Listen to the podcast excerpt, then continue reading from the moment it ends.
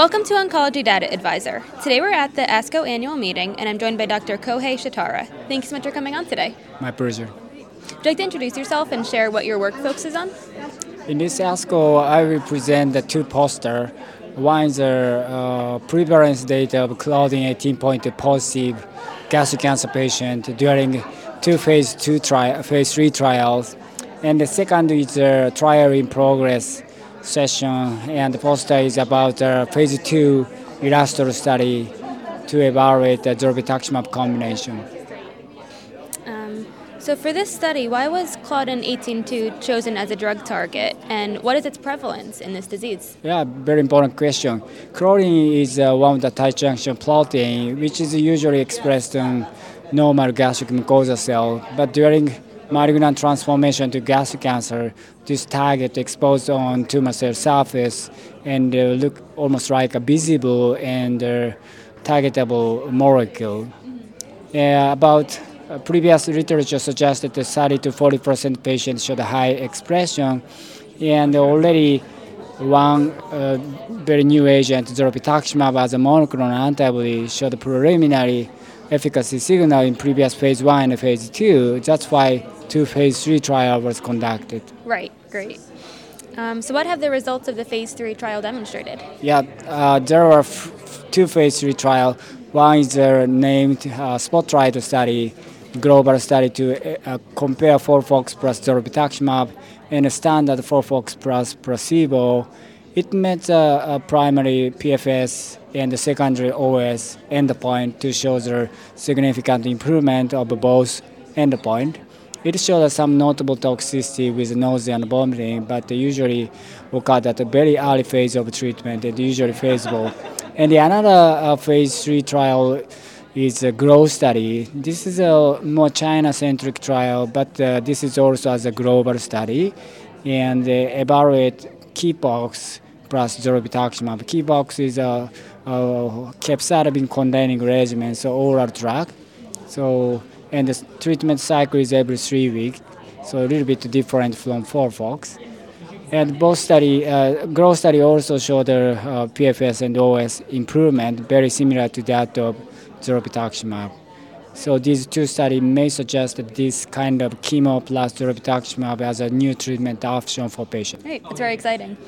Um, what were the most common adverse events and how were they managed? Oh, as mentioned, nausea and vomiting as on target, Claudin 18.2 related toxicity is very commonly observed, but uh, usually this occur at the first or second cycle, usually managed by dose interruption during infusion, as well as uh, antiemetics for prophylaxis. Uh, and uh, after uh, first cycle, usually this kind of nausea and vomiting rarely happened. So usually feasible, at least overall patient population data and my experience. And uh, around 10% uh, patient discontinues zolbetuximab by toxicities, but uh, again, dosing management is usually feasible. It's good to know. So, do you think that all patients with gastric or gastroesophageal junction cancer should be screened for Claudin 18.2? Yeah, exactly. At eventually, maybe we have an approval of zolbetuximab based on these two tri- trial in future. Then this treatment should become a treatment option. So to test Claudin should be one of the standard testing before first line gastric cancer. Surely we already have a other important biomarker like uh, HER2, MSI, PD-L1, CPS, but now we need to test Claudin if this treatment is available. It's great to know. Um, so is this treatment combination being investigated in other settings, such as the adjuvant setting? Yeah, this is a planning, especially as a neoadjuvant treatment, but the trial is not yet to be started. Um, are there any other future directions for, or anything else you would like to mention?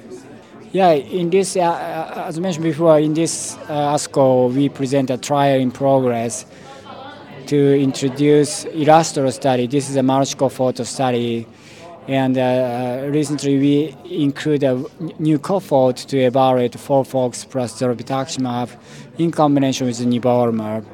So this is a you know uh, additional combination with nivolumab with uh, already established FOLFOX plus zolbetuximab because there is a, a several preclinical data to suggest combination may work.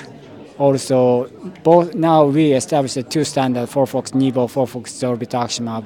So to combine these are very reasonable. And there is a, usually some debate whether which combination should be used for patients with a PD-L1 CPS high as well as a Claudin positive. So to answer these kind of clinical question, we now evaluating a combination, and uh, actually enrollment is ongoing. Great, that'll be really exciting to see the results as everything progresses. So thanks so much for stopping by to talk about this today. Thank you very much.